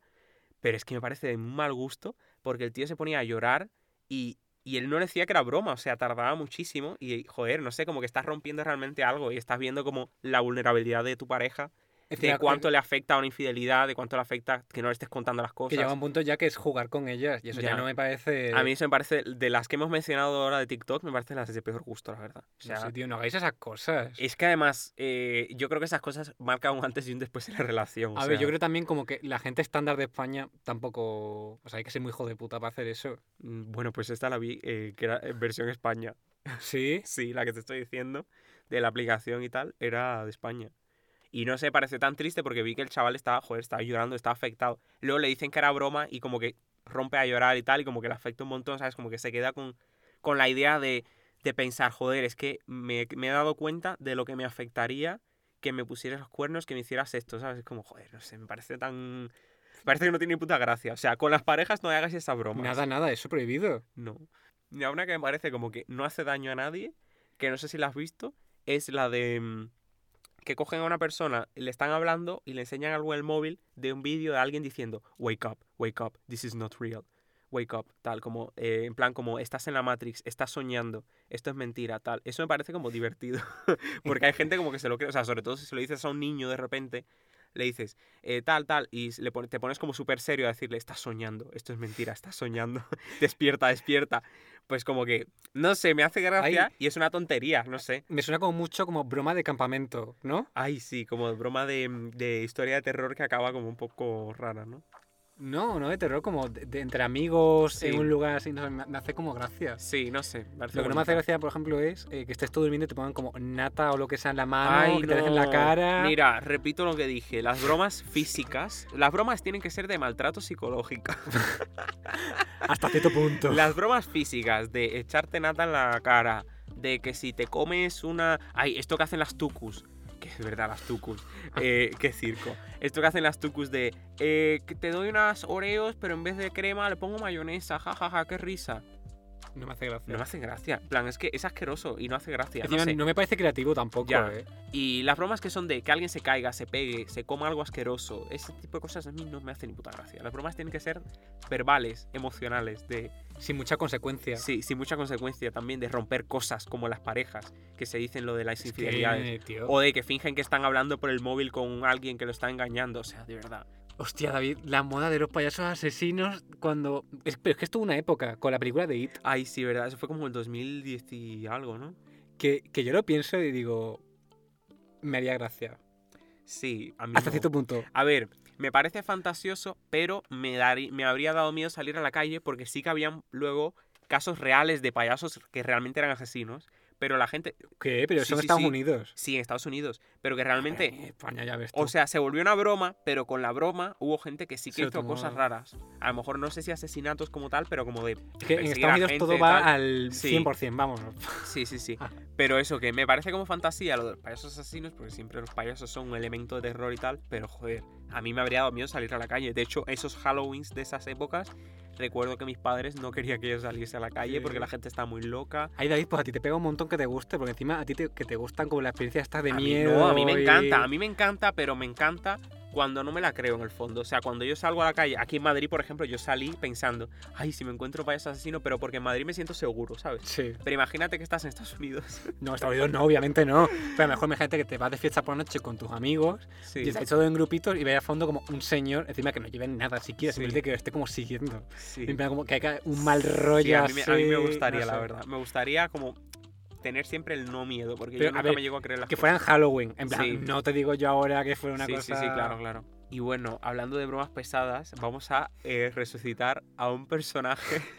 es que justo ayer, mira, te lo juro que fue ayer que ya eh, habíamos quedado de que íbamos a grabar este episodio. Esta persona nos va a, nos va a cancelar para me siempre. sale un vídeo en TikTok de Abraham Mateo.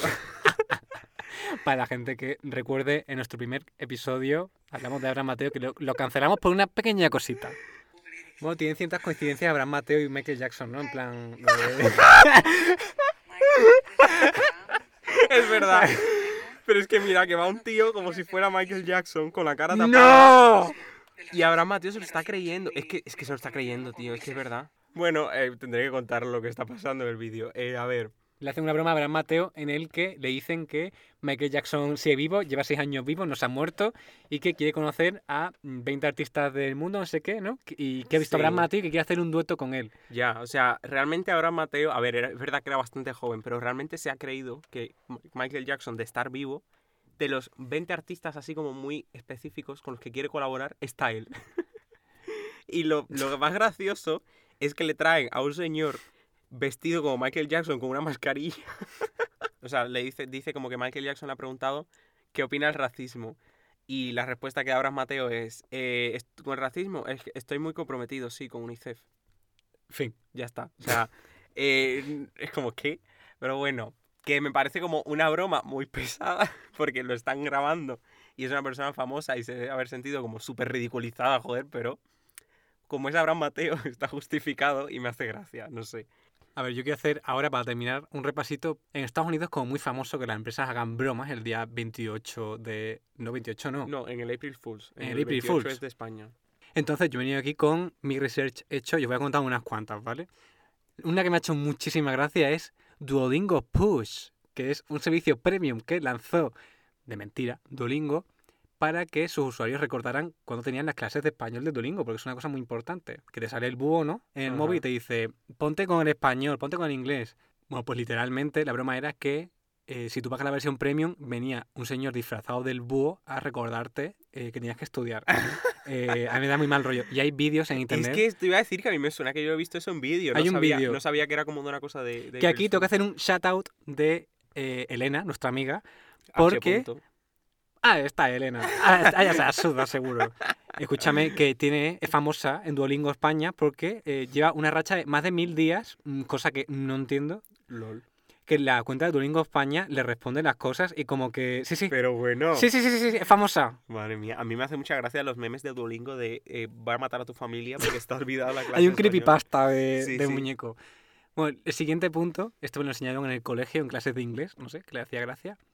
Era una broma de que eh, había un árbol de la pasta que literalmente era un árbol que teni- el fruto era espaguetis. Y tú lo recortabas y lo metían como una cesta. Y, y la pasta pues venía así, de esa empresa Eso. de pasta. Paréntesis, lo he investigado, o sea, lo he visto investigando lo de las noticias falsas. Es buenísimo. Ojalá Es fuera real, es. Pero es que luego la gente se lo creía, se creía de verdad que la pasta venía de ahí. O sea, yo... Ah, Hombre, yo los lo- americanos la verdad es que dirían yo lo, una cosa súper normal. yo lo que leí yo lo que leí que era como que los británicos o algo así eso era como en la época de, de que había empezado la televisión algo así y como que los británicos se lo creyeron algo así que fue como la considerada como la primera gran broma de- del primero de abril Sí, por encima era antigua. Luego también hizo Google otra broma, que está, yo no veo ningún sentido y que obviamente se ve que es mentira, que se llama Google Knows, que era simplemente que tú en Google, en vez de buscar con palabras, podías buscar por eh, olores. Mm, Como que tú pulsabas en un botón y salía como una nariz y como que salía oliendo. ¿Qué? Sí, sí. Esto suena, Hay vídeos. esto suena a que Elon Musk lo ve y dice, uy, pues vamos a ponernos a hacer Chavales, esto". venga, a tope. No Des- sé. Despide a todos los de Twitter y eh, contrata gente que haga esto. Cosa que yo tampoco le veo ninguna utilidad. En plan, Es que total, en fin. Que, que pon a oler. O sea, la cosa sería de dónde viene, ¿no? El olor. O sea, es como un Shazam, pero en vez de reconocer la canción, de qué es este olor o qué. Sí. Ya está, es que no, no sé. Yo cuando huelo tortilla de patatas sé que es tortilla de patatas. Es que no, no sé, no tiene mucho sentido. Y ah, en Twitter, por ejemplo, también viste tú, ¿no? Lo del botón de editar. Sí, que habían dicho que iban a añadir un botón de editar y la gente em- empezó a, a comentar y a, mm, y a citar y tal y a decir que esto es una mierda, que iba a destruir Twitter. Tío, no si sé fuera qué. realidad eso, Es que el mm, caos. Fin del mundo. Literalmente. Pero te imaginas encima que se pudiera editar, pero que no pusiera edited.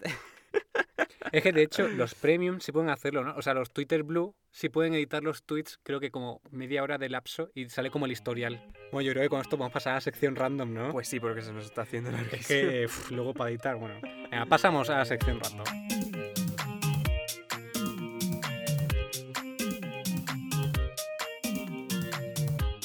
Bueno, a ver, el jueguito de hoy de la sección random es que nos hemos preparado noticias o eventos, ¿no? Digamos, Sí. que la gracia está en que averigüemos si es verdadero o falso, ¿vale? Vosotros podéis jugar en casita y quien gane se lleva un coche la semana que viene. No sigas prometiendo coches que me ha dicho alguien por ahí de los que nos escuchan que le debíamos un coche. David, esto es el April Fools. Esto está todo justificado. Bueno, bueno. A ver. David, empieza. ¿Tú qué me tienes preparado? A ver. A ver, pues eso, eh, l- imagino que lo que te has buscado tú son headlines de noticias, ¿no? Pues no, Ah, son pues yo- cosas. Pues yo lo que tengo son headlines. Bueno, yo lo que me he preparado son tres eh, headlines de noticias así de periódicos y tal. Eh, y me vas a decir si algunas son falsas o verdaderas. Venga, vale, empieza. Vale, la primera. Atraca una tienda en Zaragoza y acaba haciendo de dependiente vendiendo croissants. Mm, no sé, surrealismo eh, al nivel. Venga, me lo creo. Pues es verdad. ¿Qué? A ver, el ladrón que entró en noviembre de 2020 en una tienda de frutos secos de Zaragoza se encontró que la caja estaba vacía, que no tenía nada que robarse y su- o sea, lo que decidió fue encerrar a las trabajadoras como en, el, en la trastienda, se puso el atender a los clientes para hacer algo de caja y luego llevarse lo que hacía de caja. Dios, pensamiento de tiburón, ¿eh? Me parece increíble. Y bueno, como que eh, encerró a los clientes en la trastienda, pero como que ellos, o sea, los, los Pero en plan- dependientes, pero- Y lo menos se pensaba que iban a gritar eh, la gente que estaba ahí. eh, bueno, tuvo un plan de mierda porque la gente no gritó, pero la gente como que huyó por una puerta trasera y luego volvió a entrar y tal. Y él al verles como que salió corriendo con el euro que había hecho de caja. O sea, ¡Wow! porque había vendido una mierda, o sea, todo eso pues, pasó como muy rápido todo. Y, y pues nada, que al final lo detuvieron, eh, gracias a cámaras de seguridad y tal, por dos euros que se llevó. O sea, eh, me parece como el robo más Ridículo. absurdo, más ridículo del mundo. Imagínate ir preso por eso, pero todavía si vas preso, pero te has eh, embolsado tus millones, pues oye, por lo menos tal. Pero dos euros de mierda en una que tienda de frutos secos. Es que en primer lugar, ¿en qué momento decides atracar una tienda de frutos secos? ¿No se te ocurre algo que tenga más caja? Aspira más alto, ¿no? Ya, no sé, bueno. En fin, si vais a robar, aspirad a cosas más altas, yo qué sé. Hay una, una empresa, que no sé de, de qué sitio es, que se encarga de hacer cosas surrealistas. Ya está, simplemente eso. Y yo te voy a decir, por ejemplo, unos cuantos productos que han publicado, ¿vale? Vale. El más reciente de ellos es un simulador de citas, Ajá. hace facturas con una chica, una secretaria anime. ¿Y cojones? Ese es un producto y luego tiene otro que es una bota roja como la que lleva el mono de Dora la exploradora. Ay, sí, o sea, ya está, esas no hay botas. Eh, Y hacen como- se encarga de eso, hacer productos surrealistas. vale, o sea, que lo que te tengo que decir es si esa empresa te la has inventado o si O es es verdad, sí. Espero que sea verdad. Pues es verdad. es una empresa que simplemente se encarga de hacer cosas como surrealistas y, y eso, como es artístico, ¿sabes? De hecho, te acordarás de que Lil Nas sacó unas sneakers Ajá. que promocionaban su disco, que era como del demonio, ¿no? De Ah, Satan, sí, que la gente lo que estuvo, llevaban- lo estuvo cancelando. los que llevaban una gota de sangre. Sí. Pues es de esa marca. Ah, hostia. Bueno, pues voy a traerte otra noticia que el headline dice: La invasión de los peces pene. Ya está. o sea, era una noticia de que una tormenta había traído una invasión de peces con forma de pene. ¿Esto es verdad o no? No sé, no, que- no, falso. Pues es verdad. Pues resulta que en un sitio que está cerca de San Francisco, pues aparecieron tras una tormenta eh, miles de unas criaturas marinas asquerosísimas que son como unos gusanos con forma fálica. Y pues nada, que lo catalogaron como gusanos pene. y pues básicamente la tormenta como que se llevó como mucha arena y se desenterraron y salieron como a la superficie y pues se veían como por todas partes en la ciudad. Luego vamos a poner como foto en el podcast de...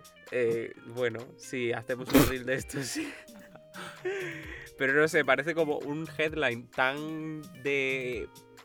O sea, me imagino como alguien inventándolo, como de humor pedo cacapis, de ah, gusanos penes, ¿sabes? Es como. O peces penes, como no sé, me parece tan surrealista, pero es verdad. Venga, Mi el última- último, voy el a decir último. mi última noticia para que me digas si es verdadera o falsa. Decenas de miles de personas en Florida planean detener al huracán Irma disparándole con armas. Verdad. Es verdad. Es que vamos, Es que no me sorprende. todos los headlines de eh, gente en Florida son súper locos siempre. Pero luego las balas van hacia ellos, ¿no? Eh, creo que no, que simplemente caen y ya está. O sea, como que la velocidad de una bala no se perturba por el huracán. O sea, Pero- no, pero digo que como que entra en el huracán y luego te da a ti, ¿no? No, hombre, yo creo que el huracán tanta... El huracán ataca. Bueno, a lo mejor sí, a lo mejor no sé nada. A lo mejor sí que tiene como muchísima fuerza y sí que redirige la bala. No sé, No mucho sé. cuidado con los huracanes. Pero bueno, el caso es que esto ocurrió que un señor, producto del aburrimiento, se puso a hacer una broma, otra vez con las bromas, eh, a poner en un foro de Facebook como de que él iba a intentar detener el huracán disparándole con su escopeta. ¿Qué pasa? Que él lo puso de broma, pero más de...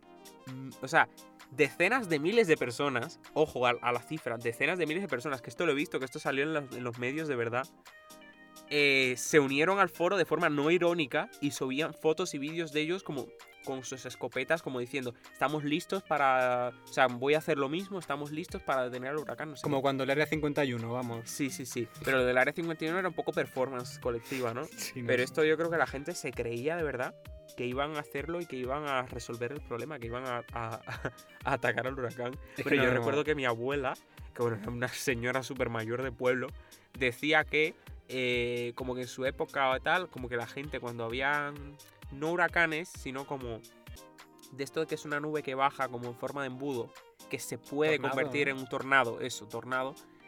eh, que decía que la gente como que se subía a una montaña a hacer así con un cuchillo como para intentar cortar un poco las energías y tal y que se, y que se cortara el tornado.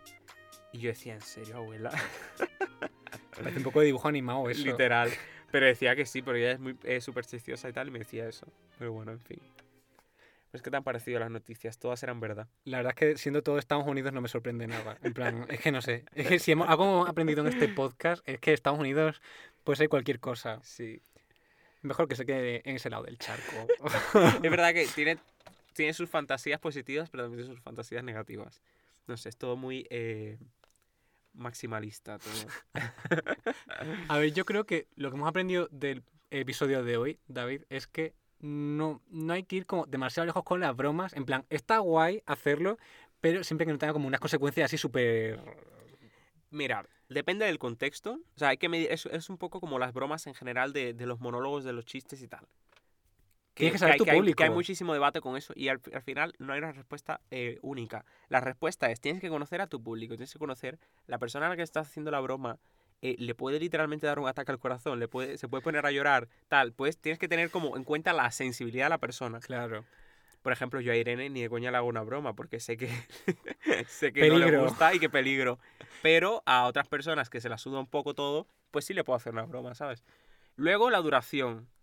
Tener en cuenta la duración, no hacer como yo, que me pasé 24 horas eh, mintiendo a L punto. Ay, yo voy a decir que le hagáis la broma lo de dar el portazo.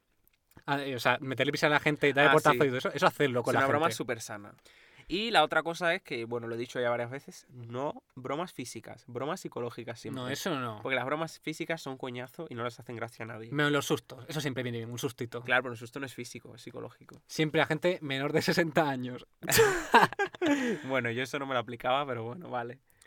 Nada, ya sabéis que nos podéis seguir en Instagram, 5 estrellitas en Spotify, que, oye, que nos podéis apoyar, joder. Sí, eh, en estos enviárselo a una persona. Envía, yo qué sé, a... Comparte con gente a la que le hayas hecho bromas, a tus amigos cercanos. Y comentadnos en redes sociales si os gustan los episodios. Oye, y si os danos- ha hecho gracia el tema. Danos ideas de temas también, que estamos aquí con la Sí, oreja sí, puesta. sí. Es verdad que tenemos nosotros un montón de, de temas en el tintero, pero nunca viene mal una nueva idea, una nueva cosa. De hecho, cuando intentáis adivinar como temas y tal, eh, sacamos Ah, ideas de ahí. Que eso es una cosa muy importante. Los días antes de subir los episodios, subimos pistas de cuál es el tema y no sé, está muy chula la dinámica y tal. Y nada, nosotros nos despedimos, David. Sí, pues ya está. Pues que se despida Mari Carmen.